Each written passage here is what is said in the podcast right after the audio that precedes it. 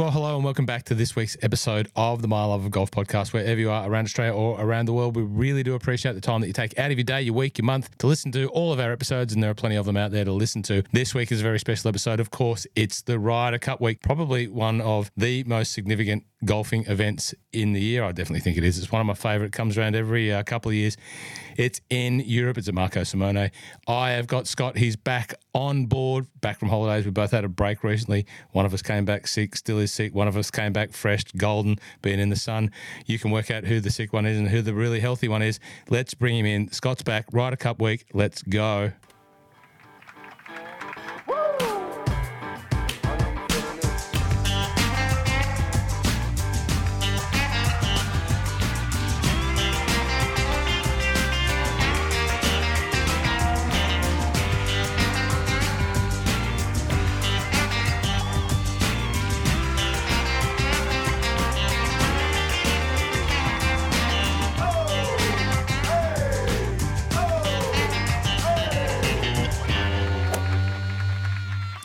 Carter, welcome back to the My Love of Golf podcast. Uh, looking refreshed, looking sun kissed, looking like you've been swimming around on the reefs of uh, the seventh wonder of the world. How are you? You well?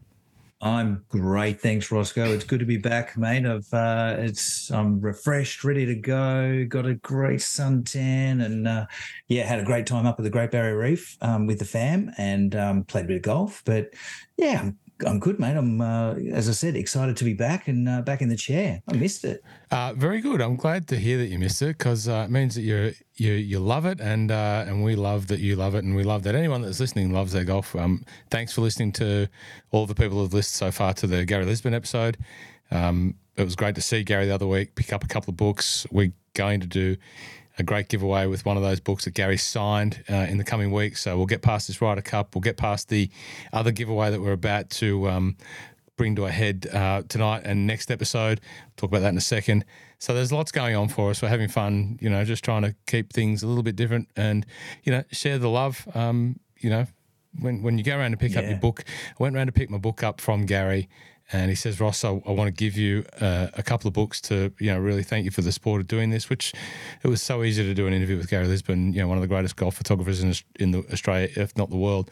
Um, and he gives us a couple of books to give away, signs them up, and uh, so it was a really cool experience uh, catching up with Gary. Um, oh, that's um, good, mate. There's been a bit of golf happening. I was very enthralled with the Solheim Cup last week. Yeah. I said uh, last week to the guys that joined me, and thanks to PK and Poults for helping keep the MLog ship uh, on the straight and narrow. Doing another stellar job there, boys. Well aren't done. Aren't they great fellas? Like uh, yeah, they're great fellas. Fun.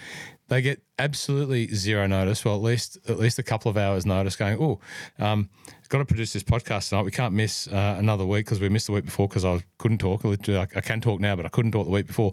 Um, and they step up, they jump in. Pilts brings his, you know, world famous questionnaires um, yeah. and we go through a bit of that. So uh, I think there's I think there's more room for those two uh, two fellas to help out, and PK might. Uh, might be the man for Teepster next year, so uh, he's yep. he loves being involved in in these uh, things that keep groups of golfers together. So it's great to have someone in Sydney, um, not just Melbourne. You know, like we get a lot of listeners in Melbourne, but uh, you know, to get a little few more in New South Wales, my home state, by the way. If you're listening in, I am a New South Welshman by birth, so you know you've got mm. to support the New South Welshman. But uh, I was going to say, Roscoe, last week it didn't sound like that, mate. You were slagging on the uh, the New South Wales, the Sydney people a little oh. bit. I'm actually from Sydney myself. Don't know if you knew that, but um, but yeah, I didn't. You, you weren't too kind to your home state there, Roscoe. Um, yeah, if there's one thing from I'm notorious for, it's flub chipping, three three putting. Yeah, flub chipping, you can back me in for that. Three putting, you can back me in for that, and flip flopping. You know, and you know, it just suited the narrative at the time. You know, but anyway, no, I do, no, I, no, I, I, understand it, mate. I actually, mate, I'll go on record here. I I prefer Melbourne over Sydney um, now, so uh, I can understand the flip flopping. Um, um, who do we, yeah. NRL grand finals? Are obviously a big week for sport. Uh, two mm. finals this week. Before we get into the Solheim Cup review and the Ryder Cup, excuse me. Um, yep. Yeah, being a New South Welshman, two former New South Welshmans, um, who do you go for in the rugby league? I go for Manly. Manly, very proud Manly supporter, mate. Very disappointing this year, missing out on the finals, but um, but no, feeling good about next year with uh, Brooks coming on, coming into the squad and uh, and filling that out. So no, that'd be good. Um, I tell you what, mate, I don't, I don't like the Penny Panthers in there again, fourth grand final in a row. It's um, getting a bit boring, I reckon.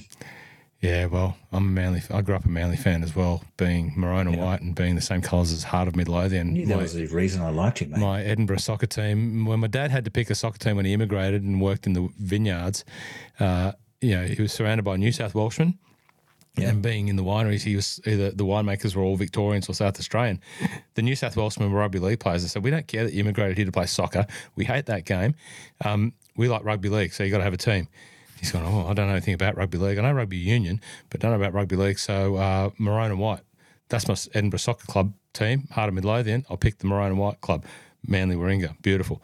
Um, footy, you got to ha- you got to have a footy team, mate. If you're going to get on with the Victorians and the South Australians, oh, I, don't Yeah. know- I definitely don't know anything about footy. I know about rugby. My favourite rugby team is Scotland. They play in navy blue. I'll go with the Oh. navy. I'll go with the navy blue team. So there you go. That's how it came about. Um, whereabouts in Good way to choose a footy team. Uh, pretty simple. Um, whereabouts in Sydney from?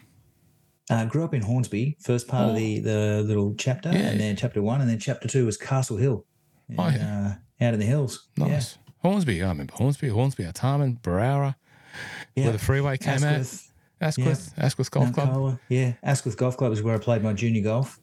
Did you? Yep. Are you friends? Did you uh were you ever play or hang around the great Wendy Doolan? Do you know? I heard you mention Wendy there the other week when I wasn't on, and uh, yeah, so Wendy was at the club um, when when I was there when I was first joining, but her brother Don, I Donald think, uh, Donald no, Don- it's not just Don McDool Don Doolan. You know what? It? This is unbelievable. that You know Don Don Doolan. I wouldn't say that I know him, but but like the We- Doolans were obviously well known there when I was 12, 13 joining. Yeah, So when we used to go to we're off track. You know, there's one thing that you Way can. Yeah, you one thing you can back in. I'll flip flop, flub a chip, and three putt, and go a little bit off track before we get back on track. Um, Yep. We've gone down reminiscing, but people like to hear us reminiscing. Yeah, they like to hear the backstories. Um, when we used to go to golf camp, it um, every summer, uh, a group of you know fifteen country kids from Cessnock get piled onto a minibus, driven down the highway that comes out at Hornsby there. Um, Yep. Turn left, and then turn left up Monavale Road, go down to Narrabeen Sport and Rec Camp, now the New South Wales Institute of Sport. Yep. Um, it wasn't anything elite. It was just like a summer golf camp that we all got sent to and all the country kids could go to. Well, uh, the Doolans were always there. And um, Donald McDonald Doolan, that's where we met Donald McDonald Doolan, Isn't that funny? who was the younger brother of Wendy, who obviously uh, did Wendy win a major? Did Wendy win the Women's Open? Uh, well, Uh, she I don't know if she won a major. LPGA, um, yeah, LET player of many of high regard for many years. Uh, Wendy Doolan, you know, back in the the Lunn sister era, yeah, late eighties, early Yeah. nineties. You know, that was her. But Donald Don Doolan was a he was a bit he was a cracker. He was a good fella. Um, white hair, white blonde hair. Donald McDonald Doolan. Yeah. There you go. Um, There you go. we digress. We digress. Sorry, I'm going to hit the cough button. You still got that cough going, mate. Oh, it's like my old mate now. It's like my old mate. Uh, anyway, No. Solheim Cup, it delivered. Yes. Do, do you think? It, well, I think it delivered. Do you think it delivered? Oh, absolutely. I think that Sunday delivered in spades. Um, yeah, that was that was super exciting. I mean, I, I saw a little bit of it um, live, but I caught most of it uh, in the, the next day in the kind of catch ups and um, and the highlights. But uh, yeah, I mean the the the uh, back and forth um, on the Sunday there on the back nine with the different matches that were kind of flipping around, the comebacks, um, you know, some of the stars that really shone out. Like it was, yeah, it was a, it looked like a great Sunday to uh, to watch. It it was sensational, and you know to, to see uh, Team Europe claw back from being full blot after the first session. You know that's not a great way to start your campaign. Starting with a, you know, it's like starting the your 18 holes with two double bogeys, um, or two wipes. Uh, to to pull it back and then you know rock into the last day, pretty much all squared up.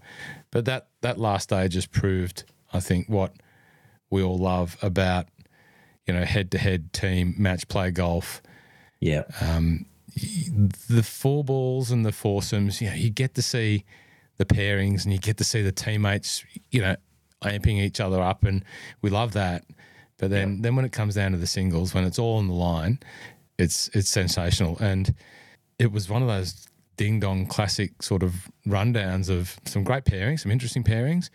But Yep. you know, notwithstanding, it ebbed and flowed. You know, the the, the leaderboard was very blue uh, early doors. Um, Yep. Leona Maguire, who was probably one of the standout players of Yeah, the tournament, totally. uh, you know, got the team off to that great four and three win. She was done early doors. They played pretty quick. Done.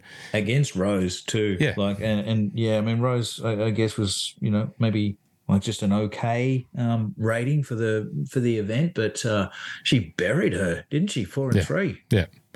Um, so it went blue, and then it started to get a little bit sort of neutral, and then it started to go a bit red, and then it had that sort of crazy hour where everyone's thinking America's got this, and then all of a sudden that the coverage would flip back to, you know, um, Caroline Hedwall. Unbelievable, unbelievable from that young lady. I'll talk about more about Caroline Hedwall, but then she started to get gets a little bit of ascendancy in her match. Oh, she pulls her match out of the clutches of defeat, turns it around, then definitely gets some ascendancy, and she's just like firing on all cylinders.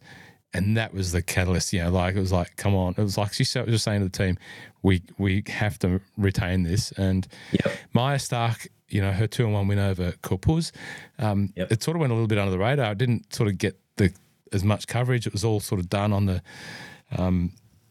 seventeenth, and it, it was a Yep. fairly generous sort of concession. And and then it just came down to you know the star of the final day, Carlota Ciganda, um, and you know it was sort of like uh, written. It was written that it had to finish that way, but It was, wasn't it? What a shot into was it seventeen? yeah, Um, yeah, yeah, incredible shot under pressure. Um, you know, on on the moment, home, uh, home, co- home course. It was yeah, big, big time shot, wasn't it? yeah, the king. King's in the crowd, you know. You, you, she yeah, pro- the king. I don't know if she knew the king was there or not. I'm pretty sure she would have because you know you would have been able to see the security detail pretty much cordoning off the king, um, Yep.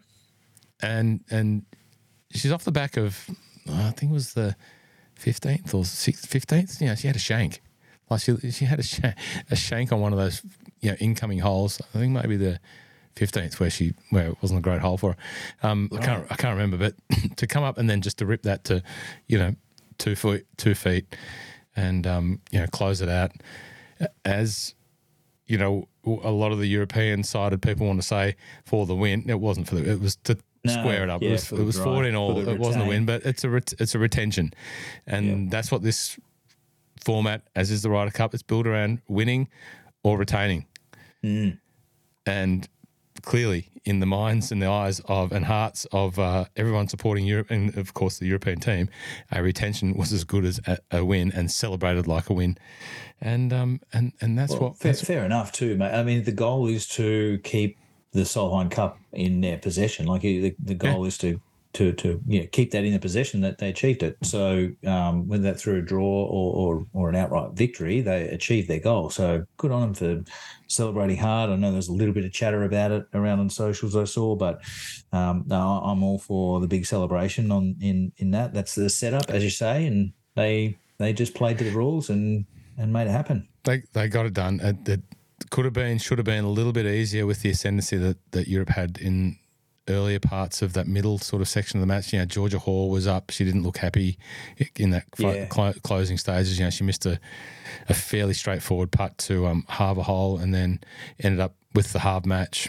Not great. Uh, Gemma, Yeah. Gemma Dryburgh sort of fumbled, fumbled in after being up over Cheyenne Knight. And uh, yeah, Mm-hmm. no discredit to Cheyenne Knight. She played those last couple of holes nails, and um, you know got the got the half out of what looked like should have been a, a win, and Yeah. um, you know wrapping it up. Uh, Lily Vu, Lily Vu was was dominant. You know, beating Madeline Sagstrom. She was. I can't. I don't remember. I haven't got the records of the individuals here, but you know, I think Well, yeah, Li- Lilia Lilia went one three and zero, so she she actually lost three. So she she played four times and only got one, but it was one that counted on on Sunday in the singles. Um, but yeah, Megan Khang and Cheyenne Knight and um, Ciganda were the ones that didn't lose a match. Yeah. They all played their fair share, but um, they were definitely the standouts. um, and Lexi. You know, Yeah, mate, Lexi. How good was Lexi? And what about that chip? yeah, was it Friday or Saturday that chip Roscoe? I, I, I just kind of caught the, you know, the the uh, the social chatter about it. But yeah, so she flubbed a chip, um, bit like Roscoe, and got asked a question about it, and her, her response was pretty fierce, wasn't it? Like it was a bit like it was a bit out of out of the ordinary, or or or just a bit kind of narky, wasn't it? Yes, I, but I tend to agree. It was a pretty pretty ordinary question. Like, you reckon? Oh, I don't know. I, I, mean, could, I could. I, I could, don't know. Maybe you could have asked it a different way. I, do you have the question handy? Like, I, it was. What was the ten, ten, tenant of the question? It was like, you know, did oh, that? I think it was. It, it basically said, "Hey, um, you know, that chip on whatever hole it was." Uh, what we what we kind of yeah, thinking, what, thinking and, and like, what actually happened, and you know, talk us through that chip. I mean, yeah, sure. Maybe he could have just said, "Hey, tell us more about the chip. What went wrong?" Mm. Um, but her response was pretty narky. Like, she's got to be able to respond to a question like that in a more composed way. She's been around long enough. Um, she's got a bit of a history of not not being, you know, the friendliest, and maybe the golf media hasn't been super friendly to her. But um, I don't know, goes Cap- both ways. Like Captain Stacey, you know, had her back because she was heard to mumble, you know, what a dumb question afterwards. Um, uh, I think she did back over it and and sort of cover it off and semi sort of answer it there, but people say it was a shame. Which she should have just done. Like, she's been around so long and, and, and, been in front of so many, um, but so me, many journalists before. She she could have been able to just answer that question. How she finished the answer straight up. Yeah, but she could have said, "Guys, come on, give me a better question. I flubbed the chip. Big deal. You never flubbed the chip before. Yeah, okay, it's a pretty important one to flub, but I flubbed it. So what? Move on. Yeah. Um, she flubbed it. Own it. Yeah. But it was sitting Own down. it. It was sitting down. Anyway, it was sitting down, Yeah. all that sort of stuff. Um, but uh, yeah, Lexi uh, got it done there to get the um, excuse me to get the Great uh, tournament from her, mate. She's had three three wins and, and one loss. Um, Yeah. Great Because- tournament and for Lexi. a lot of people writing her off. Like what? Yeah. You know, like she's 28. Like see, we, we talk about Lexi like she's a veteran because cause she's been around for so long. But When, uh, when, did she when she turn pro? She played. was it? No, it was Michelle Wie that played at a US Open or something at fourteen. Not a US Open, maybe a, a, uh match play or something. But um, uh, yeah, she's been around a long time. Sixteen or or, Yeah. or something. She played started playing professional golf. So she kind of is a veteran even at twenty eight. Okay, um, we'll move on from the Solheim Cup. It was it was a great. Well, we won't move on because it, it wasn't all great. You know, from a from sitting at home watching it, wasn't enough cameras, wasn't enough holes covered. Um, from what I hear from on the ground from a couple of journos that I've listened to, it wasn't a great course to you know get around. Um, it wasn't a very good spectator friendly course. You know, like you could Yep. see it once they started putting the drone footage up. wasn't great drone footage. You know, I sent my resume in. If they want better drone footage in Spain, I'm happy to go and fly a drone because I could do ten times the job flying my drone. They're probably using the same drone, exactly the same They- setup. They fly on the other side of the road don't, over there, don't they? You got that covered. um, and they just kept focusing on the bloody clubhouse. Um, so it wasn't great footage, but when they did show the drone, you know, you could see that it's on the side of a hill. You could see the holes from when you're watching the play. that was on the side of a hill. These, you know, reminded me of Mornington. You know, you got to, you, you- you've got to hit it up to the right hand side of the top of the hill, so it finishes in the first cut of rough on the bottom side of the left hand side of the hill. Right. You know, Yeah. heaps of those side slopes. So it it probably wasn't a super spectator friendly uh, course to get around. Um, it looked all right, sort of just hole wise, you know, hole by hole. Um, yeah. so there's a few things like that, but the coverage was not not great, and it's been widely panned in across a number of sort of sections there. But you know, Yeah. it, it was at it was in Spain. I believe it was all wrapped up as part of a part of a deal with the whole you know race to Costa del Sol and all of that sort of stuff. That um, you know they would end up with a a, a um, Solheim Cup down there, and um, so be it. But as an event, as a team player, as watching team golf, it was pretty good, and we saw some of those, um, you know, women play some fantastic shots, get pumped up, and uh, I loved it. I love watching all of those golfers play.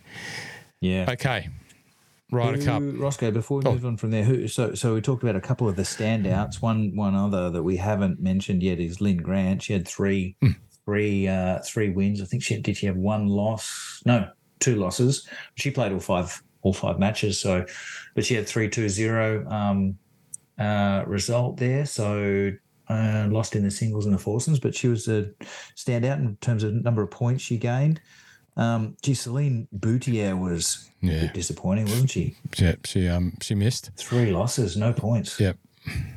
And same with Lilia Vu. I mean, as we, we said, you know, three losses, she got one point. But um, yeah, and Ally Ewing was the other one that um, only came away with with one point. But Rose Rose Zhang only won half a point. Uh, the sta- that standout win for me, and I remember watching Caroline Hedwall at um, Gleneagles, and I didn't know much about it at the time, but you know I had to follow because we were at sort of there with that group, and she was just gritty, feisty. She looked like she just wanted to win and take her playing partner down. I can't remember if she won a match. I should have looked it up, but she just had this look about I'm no one's gonna no one's getting past me today. And when it kept flicking back to that match and she was down, I you know, I know it sounds like it's easy for me to say, but I think I'm think, sitting there thinking like, where's the Caroline Hedwall that you know was that come at me sort of mentality that I saw in in Gleneagles, and all of a sudden she made that birdie and resurrected it, and and then she came alive. It was great. It was just great, you know, like the shots that she played in 18th hole, like to close it out. Driver walks up with a fairway wood, gets set, backs off it, and then goes up and hits this toey draw to the middle of the green on a par five. Uh, Ewing just knocks it in the bunker, knocks it through, you know, flubs it back and just picks it up and says, "That's it, we're done." Pretty much, other than Ciganda's shot on seventeen, I think that's what won. You know, saved the right, uh, saved the Solheim Cup in in the European team's hands. Um, Yeah. that was great. it's- and she she nearly got left out. She nearly got left out. She, Yeah, yeah, yeah. She was a captain's pick, wasn't she? Yeah. But yeah, geez, it's good watching players that uh, that just have that in them, have that fight in them. Mm. You know, that fight back. Like seeing so- some some just have it, don't they? Like it's just part of their natural makeup. Um, sounds like she does, but um, but yeah, and it just this team golf just brings the best out of people, out of those people um, in those situations, doesn't it? It's great viewing, great to watch. Suzann you Pettersen. What do you, what, Oscar? what do you what did you think of the uh, of Suzann Pettersen as a as a captain? uh, um, I, I saw there was a little bit about her kind of disregarding a lot of the data um, this week, and she just going with her gut feeling and just going on instinct. Um, so I, I love that in in a in a captain in a leader in that team golf environment. So, um, you know, I've been reading that Luke Donald is being driven a a lot by the stats this week for the Ryder Cup. So will be interesting to see how that plays out. It's obviously a ton of merit in both, but um, but yeah, no, good to see her um, leading those girls, just going with the gut and and sticking to to you know her instinct, what she believed in. Uh, I thought I think I think she's she's done a great job of galvanizing that team. You know, she's pretty. You know, like Yeah. she's Nor- Norwegian. You know, like the Scandinavians are just pretty straight up and down. You know, what you see, what they give you is what you get. Yeah. Don't don't mess around with me, and I, and I like that. Yeah, I didn't see or hear too much from uh, Stacey Lewis. Yeah, no, I, I liked uh, Captain Pettersen. I liked the whole jumping in the pool. um, Yeah. All that sort of thing. Anyway, okay. Anything else on the Solheim? No, no, I think the girls moved to where are they going now? Arkansas um, for this week in the LPGA. So there's quite a few of them that are, that are uh, making the trip back across and, and getting straight back into it this week. Good on her for backing up. Yeah. You love it. You love you love to send them back up. You couldn't blame them for having a week off. Like you know, some of them that have you know played and you know had a couple of um, you know sponsors beverages on on Sunday night. You Can't know, imagine. to yeah. to up and head uh, back um, west again. You know, it's probably the worst way to travel with jet lag and all that sort of stuff. But you know, Yep. that's why they get paid the big bucks, eh? I don't think they'll be in a, a chartered plane like the US team, the US men's team were, though. So, Oh well, see what one of, one of, was it one of the European players? No, one of the uh, American players didn't have the didn't have her sticks until like Wednesday. yeah. she had a putter because it travels with her in a shotgun case, That's a pink right, shotgun yeah. case. Yeah. Um, yeah, no, the, you the pictures of the US Ryder Cup team, uh, you know, jumping on uh, the charter jet um, have Mm. been widely reported. I'm not sure if Brooks was there. You know, Brooks had No. his uh, live golf Chicago, Chicago, uh, Chicago yeah. fulfillments to to um, fulfill. Uh, Live Golf, won by Bryson. Didn't watch uh, a minute of it. Didn't see it. I was too busy watching the uh, Solheim. Uh, didn't dedicate any time to that. But Bryson has won. Uh, of course, with Bryson again having another great week on the golf course, beating some great players, playing pretty well. Uh, the media want to throw up, hey, should have Bryson been in this team? And, you know, reportedly Bryson saying, well, it would have been nice to at least have a conversation to say why and why not. You know, someone to have the courtesy of, of calling, but uh, not to be. But, Yep. you know, Bryson's not there, but he won Live Golf. Um, the, uh, I didn't I didn't follow so, so much more of the, the results. You know, Leash played pretty well. Um, Ripper He G, lost by one. yeah, Ripper GC finished sort of fourth or fifth.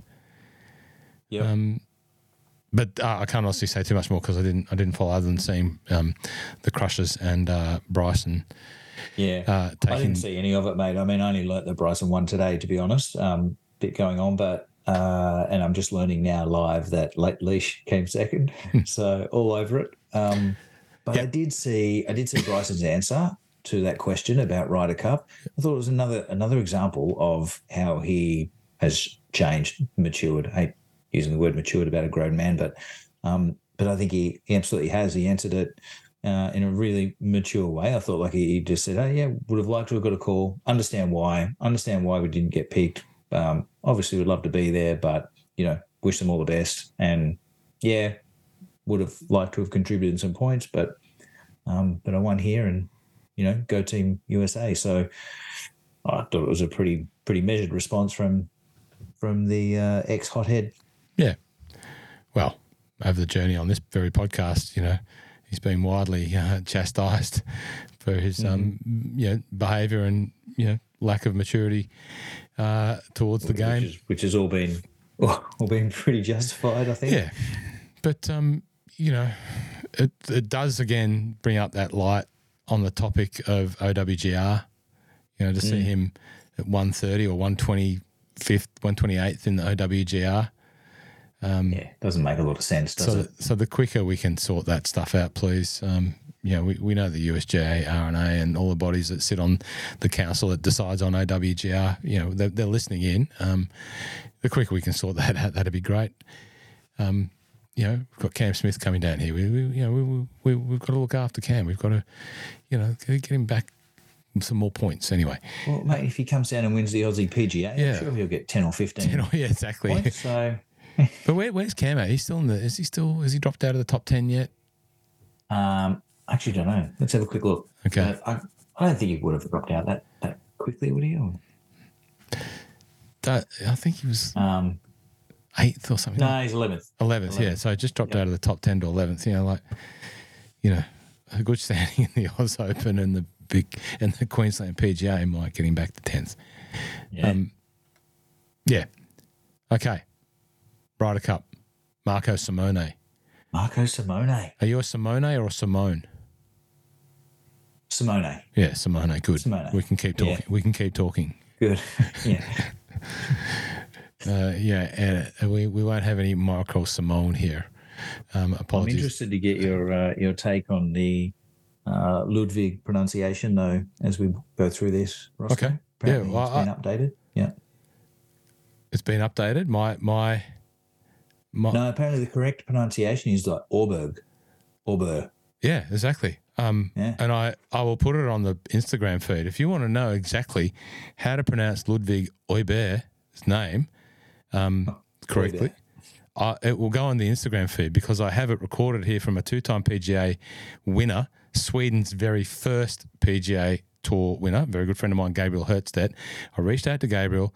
I said, Gabriel, let's can you help me clear something up for the podcast? And all these people that are, you know, incorrectly pronouncing, you know, the future of Sweden golf's um, name. I said, "Can you can you help me?" And he sent me a voice note going, and he said it twice. So I've recorded it and I'll post it up. And uh, straight from this, the you know Sweden's first ever PGA Tour winner, Gabriel Yeah. And it's like Oyberg, Oyber, Oyber.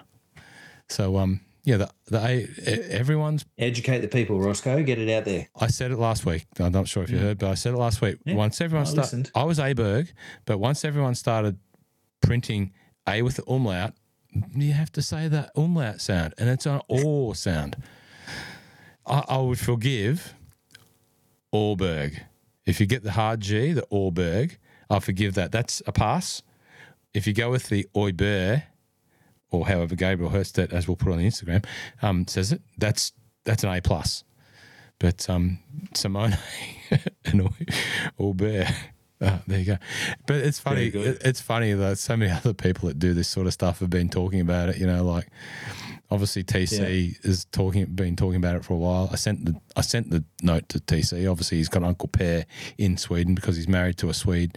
He, you know, sure. he's, he's, already covered off. But I see one of the other podcasts talking about it, and yeah. I, I got I got the PGA Tour voice note here. From We've got the validation. The, the winner, you know, Gabriel Hurst, the winner of the John. I think he won the John Deere and the BC yeah. the BC Open.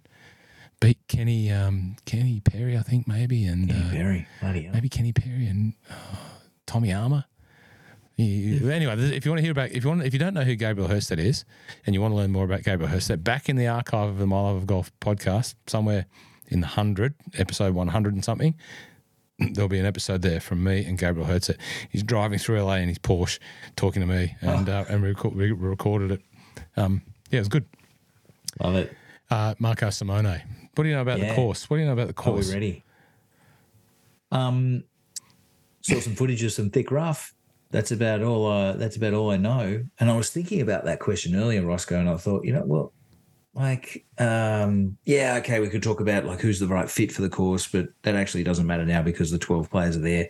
Um so now like the course kind of doesn't really matter does it? It, it they could be anywhere. Now it's it's man on man team on team. So um uh so so yeah but we're certainly going to get the chance to see a fair bit of it. See t- starts at 3.30 on friday and saturday. Yeah. 3.30 p.m on ko 8.30 on sunday perfect timing for uh, Australian. Australian golf addicts and lovers of golf. Yeah, yeah, easy into the afternoon, straight into uh, a bit of evening viewing. You know, you can have a break there at dinner time and take some time out, and then just ease back into the armchair and just settle in till you know 11 12 o'clock when it's probably all wrapped up and fantastic um, beautiful times. obviously we've got a couple of grand finals as we discovered discussed earlier on to yeah you know, meld you in switch over to watch the pies win Mm.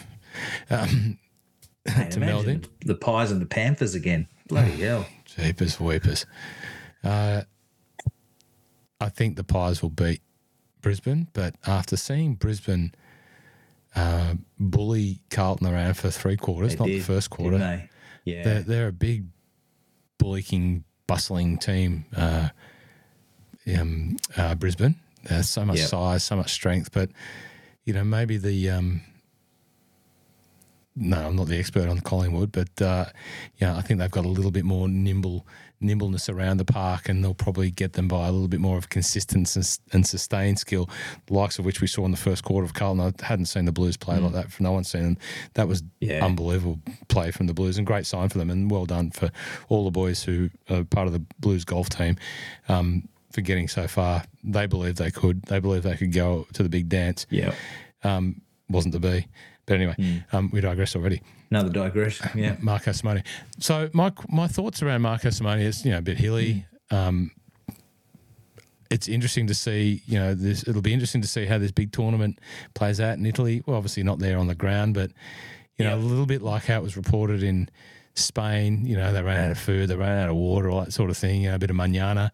Um, will there be a little bit of that in Italy? I think the I think the uh, the men's uh, machine that runs the Ryder Cup will not let any of that be faltered.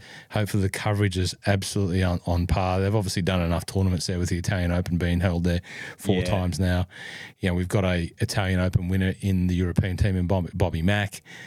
My my thoughts are, you know, what do the Europeans do to influence the setup of the course? Mm. You know, how, does that change any of the uh, the strategy? And it was interesting to hear during the week that in France, um, you know, the, the, there was a bit of setup that went towards helping the European team. You know, they actually pushed the spectators back, yep. leaving more rough accessible for the Americans to spray their drives into. Yep. And that rough wasn't trampled down. So, you know, just by pushing this, the, the crowd back, the shots that went into the deeper rough were left deep because they weren't trampled down by uh, by by crowds. So that was a Right. like a strategic move, as it was reported, to push them back. So I want, I'll be interested to see if there's anything that comes out about that. You know, it's uphill, downhill, it's quite hilly, ten miles outside of Rome, which is unbelievable to think that uh, in one of the oldest cities in the world that there's a you know a 27 hole Yeah. golf facility. Um, the Marco Simone is a castle, I believe. There was a castle originally there, and a quite famous, you know, family fashion designer family occupied it for a number of a number of years, and they've got an 18 hole championship course. Not too long, but obviously that undulation up and down Yeah. sort of adds and detracts from length as you're playing, you know, with and without slope. So, yeah, that adds Yep. it to the challenge of it. We've seen it before on the European Tour. They've got the nine hole course there.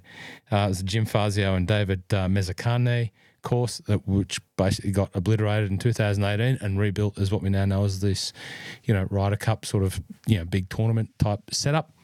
Um, Yep. You know, previous times it it hasn't looked anything super super special, you know, as a European tour event, but. I'm pretty sure that it's going to look special with all of the hoardings, all of the stands, all of the hoo ha, the fans. It's going to look like, you know, a big a big time venue. Um, Big time, big time venue. Yeah, no, they'll get it tricked up. They'll get it looking a million dollars, and um, it'll it'll look yeah, they'll get it looking great for TV. Um, and I'm sure they will try and set it up to benefit the Europeans. I, I mean, I don't know how. Like, there's a fairly both teams have big bombers. You know, the the European bombers are going to um, will will kind of like suffer the the uh, the impact of however they try and trick it up to um, to combat the American bombers. But um, so you know that might not work, you know, totally to their advantage. But it'd be interesting to see how they do trick it up. Um, interesting that they're going foursomes first on on Friday. I was reading Luke Donald's chosen to go foursomes first. He thinks that that's their their biggest strength, um, and they want to try and get out of the gates with a win.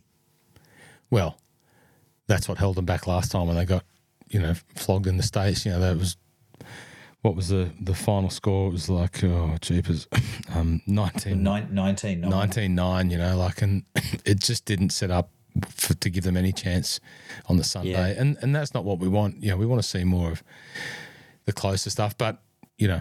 If you're barracking for the side, you're going to take a 19-9. You know, at Le Golf National, as a European fan, you know we took we took the 17 and a half and 10 and a half. You know, as uh, basically, you know, the European team dismembered the US on the Sunday, and Yeah. but you know, the thing for me with the, the Americans is they they just whatever it is, why don't they travel to Europe very well? You know, they haven't won in Europe since I think you have to go all the way back to the Belfry, maybe in 1993 or thereabouts. Um, you know, when the US won 15 13. Yeah, 30 years. Yeah.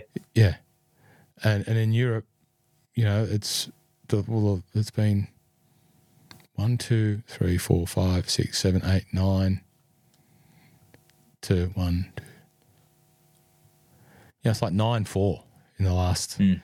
Yeah, since that sort of um, the Belfry in '93, nine nine four to to Europe. Um, why don't this? Why don't? Well, what is it with this? The Americans traveling to Europe?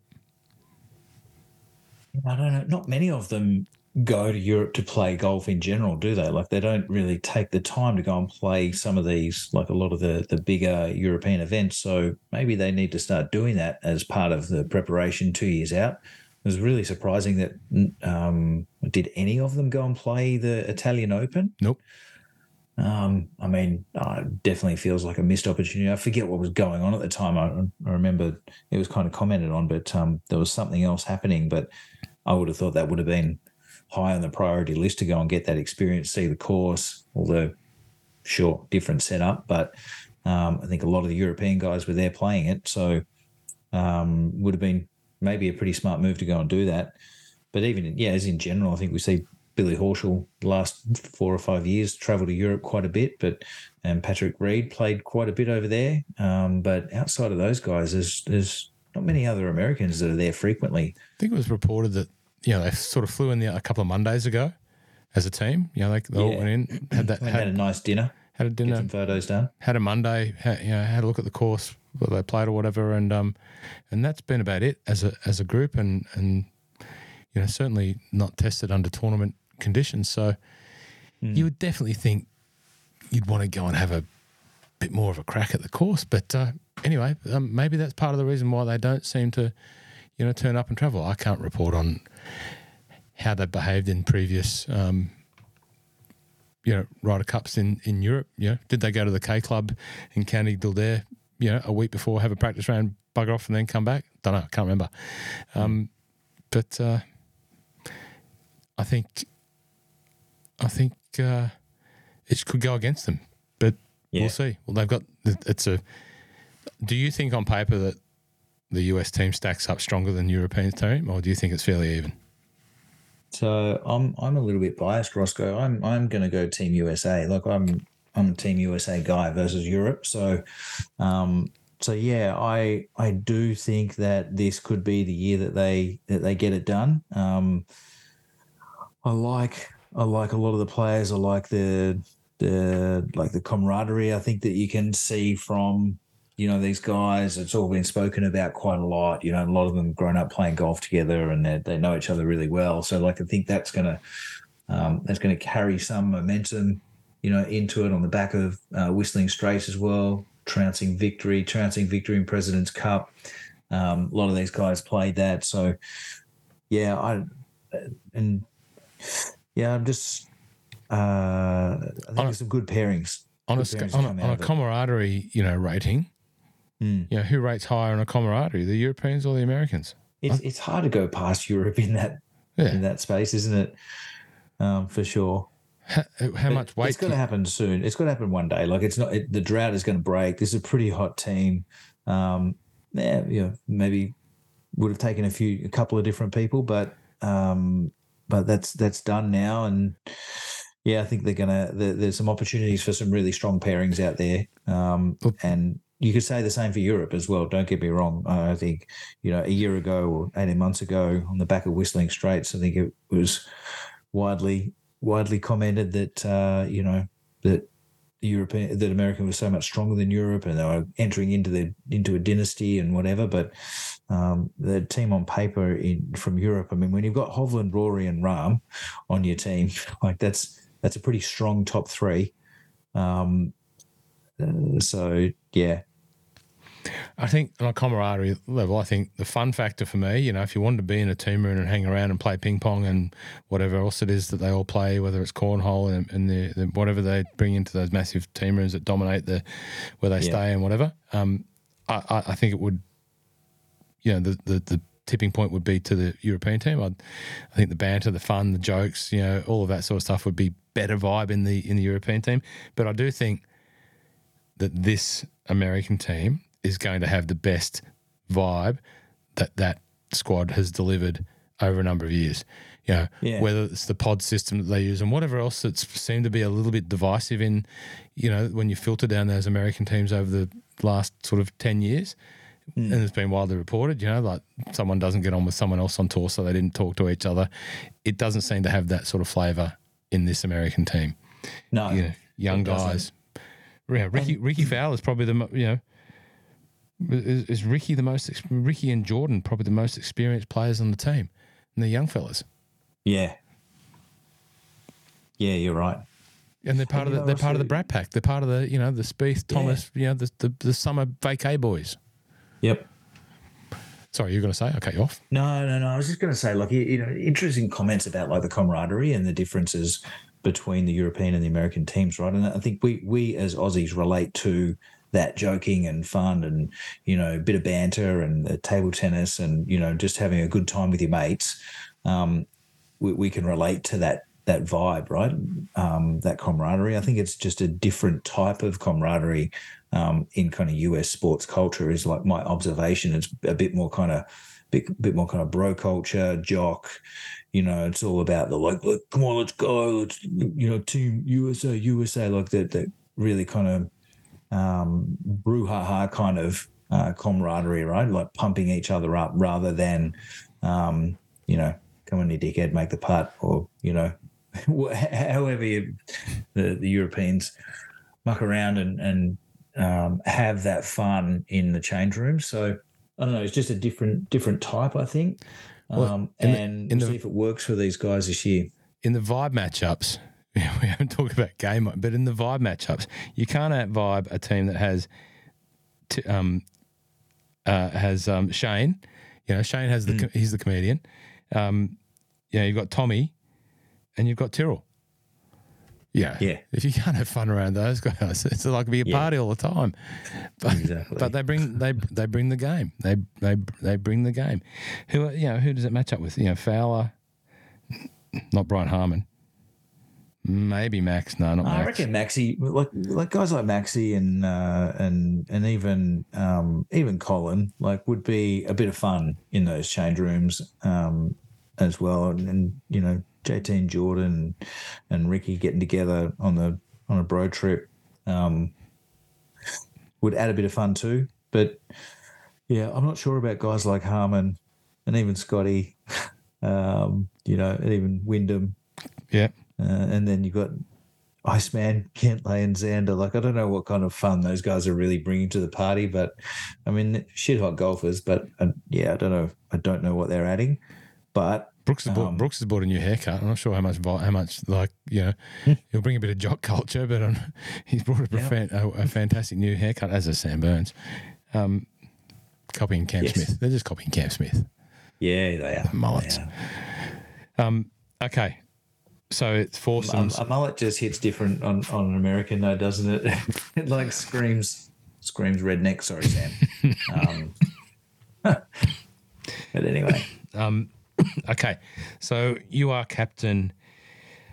Oh, jeepers! Sorry, you're Captain Donald. no, You're Captain Yeah. Donald, and you're where you're running down your uh, foursomes Friday foursomes uh, pairings yeah. for for Team Europe, obviously being Captain Donald. Um, Yep. Who are you? Who are you sending out? Well, uh, when I'm sending out, I- I'd love to see Hovland and uh, Ludvig out Okay. there together Vi- um, yep. to Northern European. The Vikings. Put the Vikings out there. Yeah. The Vikings out there together. Uh, love to see those guys out there. Uh, I think Rory and Lowry out there would be a bit of fun. Um, Do you think? maybe their you th- golf doesn't go super well together. Yeah, getting I'm- those two Irish guys together, I think would um, would uh, would be exciting to watch. yeah. I wonder if they if the games match up. I, I don't know why they don't. Entertainment value, mate. I'm just yeah, here to entertain. yeah. a We, we are. Yeah. Okay. Yeah. Good. We, we are. Yeah. We did go with the um the the who wins on the vibe factor so, as the opener. So we're continuing that. Okay. yeah, uh, like Rahm and Tyrrell. I would like to see one of those guys actually break someone's arm in the crowd. So we've gone with team inten- team intensity. yeah, team intensity, Tyrrell and Rahm. Um, Team Rahm Viking. and Hovland, I think, would be pretty cool to watch too. Yeah. Yes. Uh, correct. just like just just like elite, yes. um, elite uh, golf and Wait. striking. Do any of them? Um, where, do, where Where's Hovland's? Hovland's fixed all of his little sort of faux pas, hasn't he? He's flicked, he's got the new It chipping like it. technique. Yeah, he's got the new Yeah. short game, so that's gone. Um, yeah, You know, you you would not.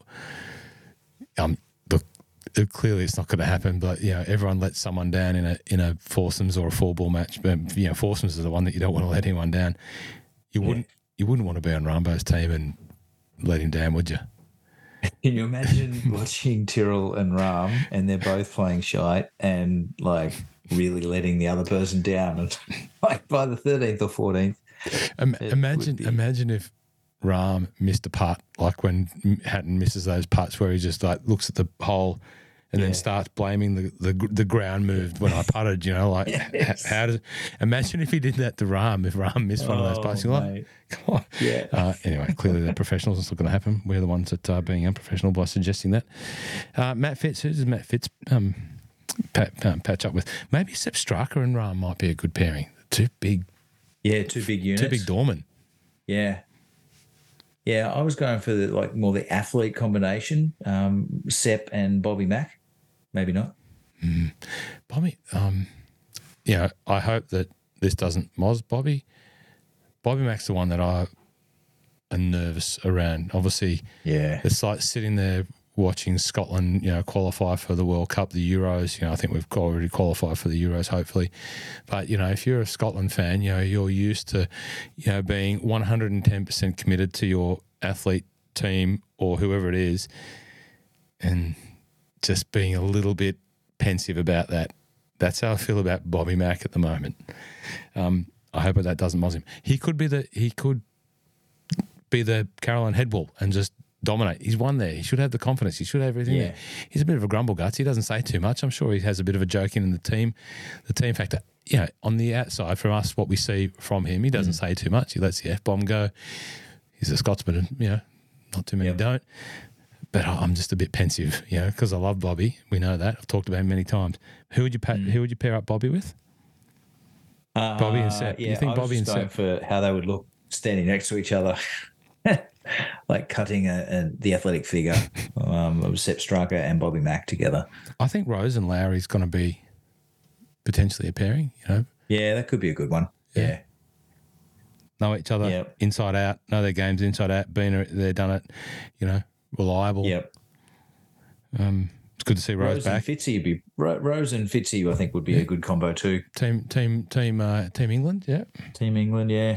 Team Rose, yeah. team Viking, team, uh, team, Team Eng- Intensity. team intensity, team England, English Rose. Um, uh, who was Tommy with? Uh, no, I, I, I sat Tommy out. Yeah. Okay, so Tommy's sitting. Okay.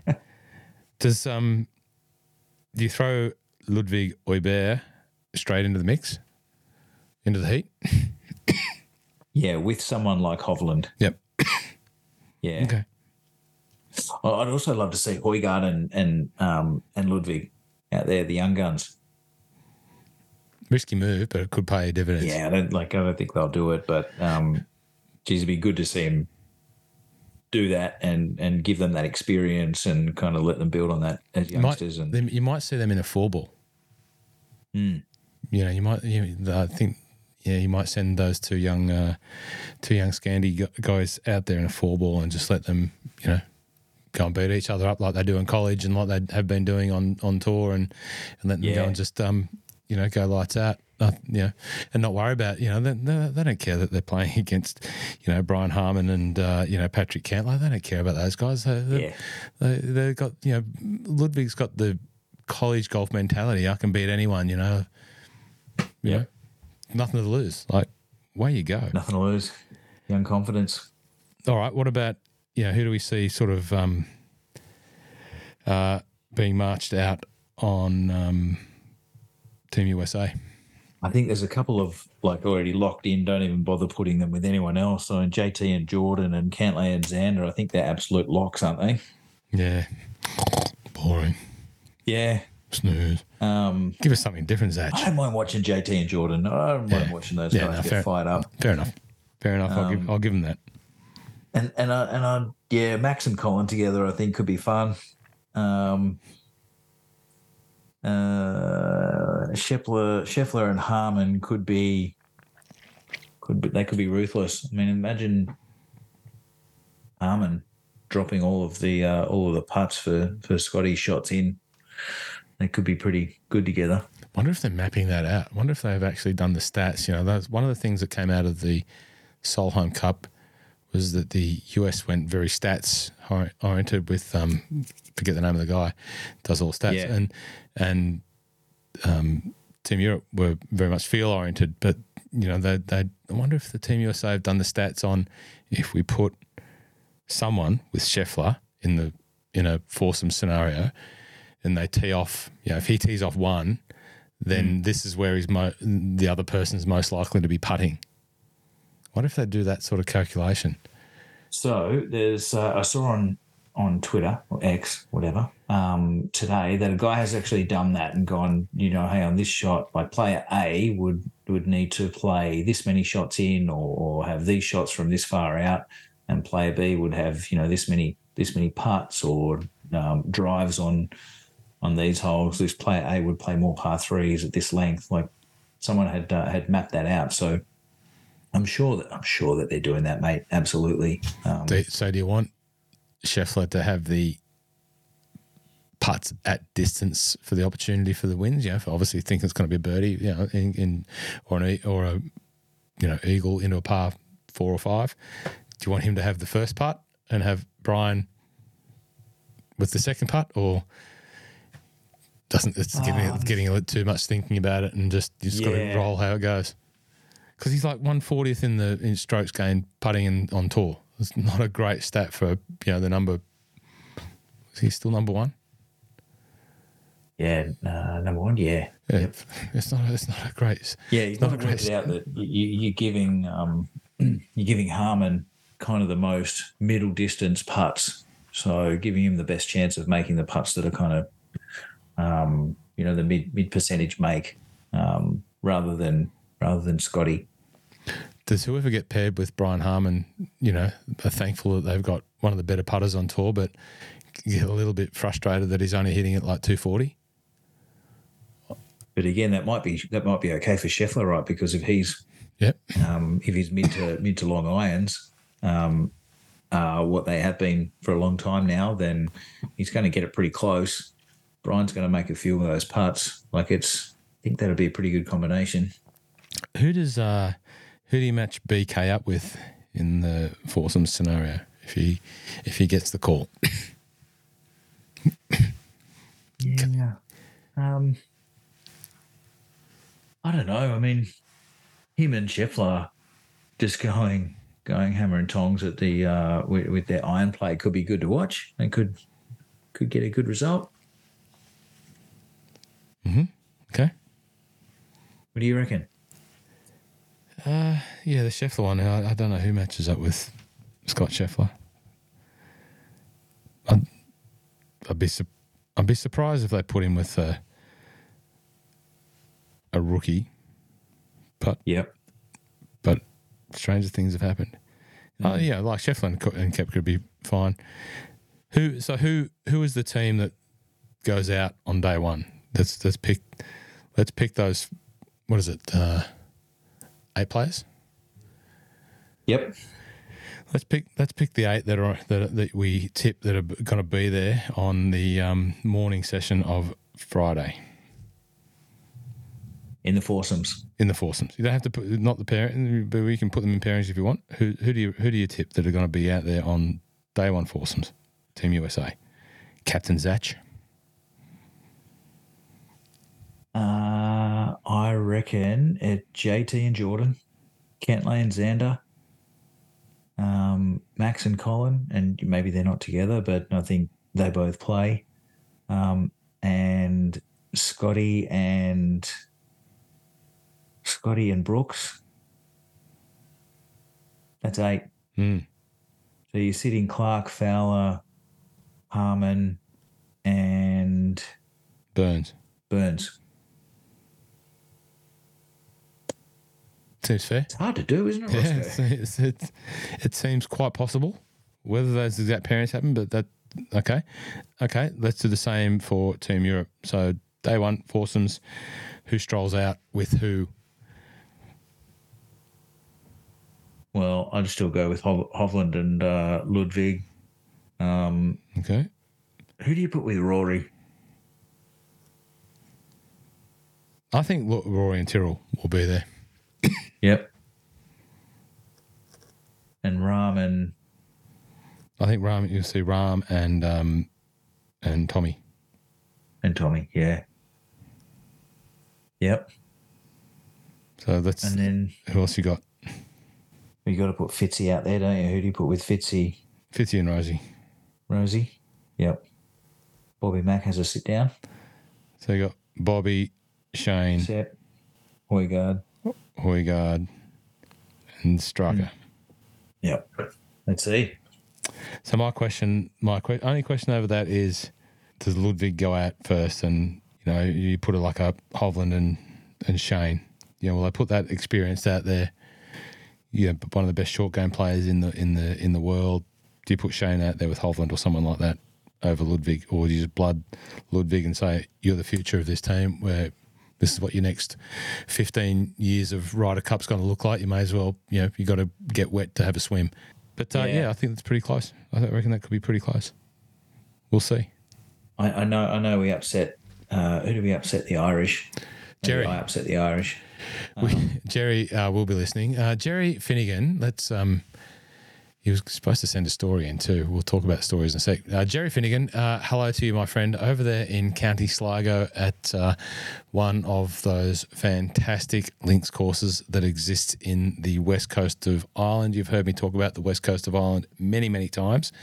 It the Atlantic Way is a road that runs around the coast, the west coast of Ireland. It starts at County Donegal up in the top, and goes all the way down to uh, Cork and Yep. every town has an amazing links course, sometimes two of them. Now, if you start in County Donegal, you end up at uh, Ballyliffin, you end up at um, Rosapenna, where there's three great courses. You know, you come down to, um, where do you come down? There's a couple of little courses that are worth playing. Dunfanaghy, which is the home of um, Paul McGinley. Uh, then you come down to um, Donegal Murvagh, great course. And then you get to County Sligo. Rosses Point, uh, or County uh, Sligo Golf Club. Jerry Finnegan, who used to be in Melbourne, working on the tunnels, great Irishman. Met him in, in the shop. We became friends. He was going to join PK, joined at Woodlands, and then decided during COVID to go home. Uh, since went home, had a baby. He is a greenkeeper by trade. He's out there on the go- course at Sligo, one of those great links courses. Go and check it out. Tuning into us, cutting the greens, organising his troops. There's not t- that too many troops out there. There's only a few of them that keep the place looking absolutely immaculate. He Yep. didn't like the fact that we weren't going with Shane. And he sent us a note to tell us as such. Yep. And he took a little bit of, you know, tell tell that co-host of yours that uh, Shane Lowry's one of the best you'll ever see, and he's definitely a lock into the team. I He- did see the message. It did start with a C. I was a co-host, but no, no, he didn't say that. He didn't say that. No, he was, but he was right. Shane got in, and um, He did. Yeah, Shane got in. Uh, I mean, mm, I don't know, Roscoe. I I'm worried about Shane the same way you're worried about uh, Bobby. Bobby. Hmm. Okay. He's uh, yeah, big game, big you know, big game players experience. You know, back him in a little bit like um, JT, but yeah, JT's got his mate Jordan to you know vibe off of. You know, like JT without Jordan, Jordan without JT is they're uh, you know they're, they're both the sum of each other. Um, you know, Shane, Shane, Shane, he's a great man, um, and Jerry, no Shane, Jerry's played junior golf uh, against uh, Shane and some of the other great Irish golfers, so I'll trust Jerry's um, judgment on uh, his great Irish golfing uh, colleague. Uh, good day to you, Jerry Finnegan, over there in uh, County Sligo. Okay, just just just just for the record, Roscoe. Um, Shane Lowry's Ryder Cup record is one one one. yeah, So, like, I, I know he's won a couple of big tournaments, but and, and I'm not saying he's you know uh, he adds he adds to the team the vibe that we were just talking about earlier for sure. Great guy to have in the room, but he didn't play that. He didn't play that well at um at the last one. well, not many of them did, but uh, no, fair enough. We'll expect another note from Jerry. Sorry, Jerry. if you have uh, um, Shawnee up there in Queensland is always great to send us a note. Thank you very much. He's very complimentary. Um, he was very keen on the Ryder Cup and to see what we thought about it, the matchup, some of the chat that we've just had. Shawnee is a great contributor. Sends a message all the time. I see it pop up on Facebook. Sometimes I miss the Facebook messages, uh, Shawnee, and you get that sort of auto response thing that says, you know, you've contacted my love of golf. We'll get back to you soon because there's so many messages coming through. No, there's really only Shawnee that comes to us on Facebook. But uh, every week he sends us a really nice message and, and do appreciate that. So, uh, um, Shawnee, thank you up there in uh, Queensland. Well done. What else? What's the, uh, you know, what do we. What do you think about the uniforms? I It's haven't, always, I, I haven't seen. nice. I haven't seen the scripting. I, I No? no, but back to Bobby Mack. I, I have seen them. Um, Team Europe, the arrival, and looking quite smart. They've obviously been issued a, like a sort of um, sort of collarless bomber jacket style. You know, zip at the front. Yep. Goes up to a soft collar. Nice, Yeah, tailored. Looks nice. It's the sort of thing that I could see myself wearing to the, you know, Mount Eliza disco Um, Sure. Black. I like the black. I'm you know all about the Melbourne black. uh, yeah. And Jon Rahm turns up in it. Uh, Rory turns up in it. yeah. They all turn up in it. You know, um, Nick um, Højgaard has a variation of that on it. You know, he had, didn't have the jacket, had the team shirt on. Not Yeah. Bobby, not our Bobby Mack. Turns up in his Nike trackies. Oh, he had his Nike uh, sweater on, didn't Yeah, he? just rep- represent, representing. He's, he's probably been docked. Nice one, Bobby. He's probably been docked. Yeah, he's probably got a, you know, you got to clean the toilets for the first day. You know, penalty Yeah. team in the team room or something like that. I don't know. I hope he does. I hope he does. Well, I mean, I, yeah, they look great. man. The the European guys are fitted out by uh, Loro Piana. It's an Italian brand. It's um Hmm. actually part of the LVMH um, house. Uh, Uh, LVMH standing for Louis Vuitton Moet Hennessy. Moet Hennessy, correct?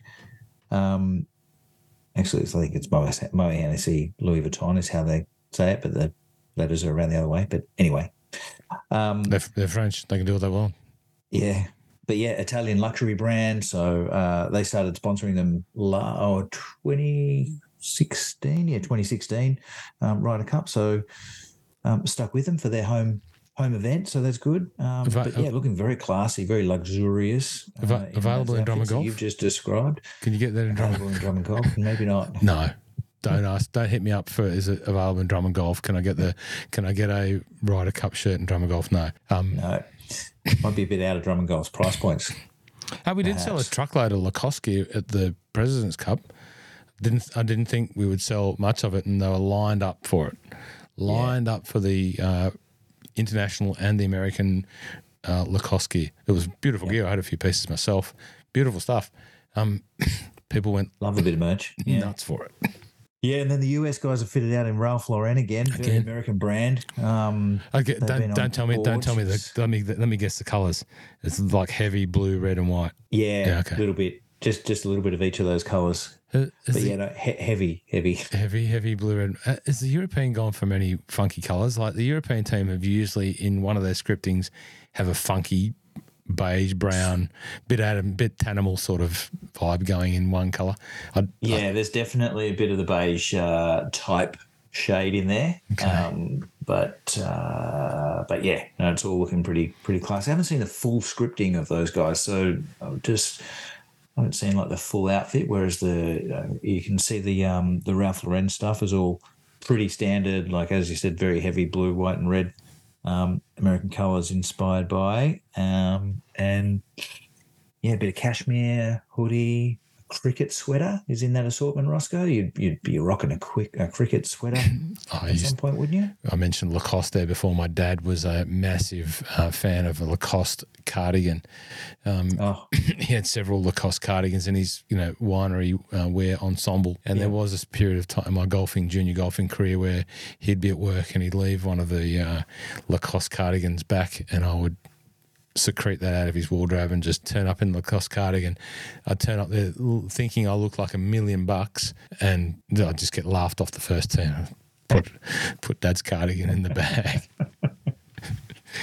oh, Roscoe. He had a red one, a beige one. Did I tell you the time when I bought the red pants out of the pro shop? No, My my pro, uh, who was the boss, who was obviously the boss, uh, I worked in the pro shop, and he had these. He used to wear these red pants. He was like a Spalding player, you know, the bag Yep. that Rocket and every vintage golf Yeah. fan froths over the the Spalding Yeah. tour edition bag with the stitched leathers and the Yep. jewel pockets. He had that kit, the Top-Flite. That was him um, in Cessnock, and and he used to wear the red, high waisted, you know, front pocketed pants, and he had a pair in uh, the shop, and I bought them, and I turned Yep. up. I turned up. I thought, oh man, I, I I could win the Masters, you know, playing in these pants. I was fifteen, had the red pants on. I just thought I was a million bucks, and literally like.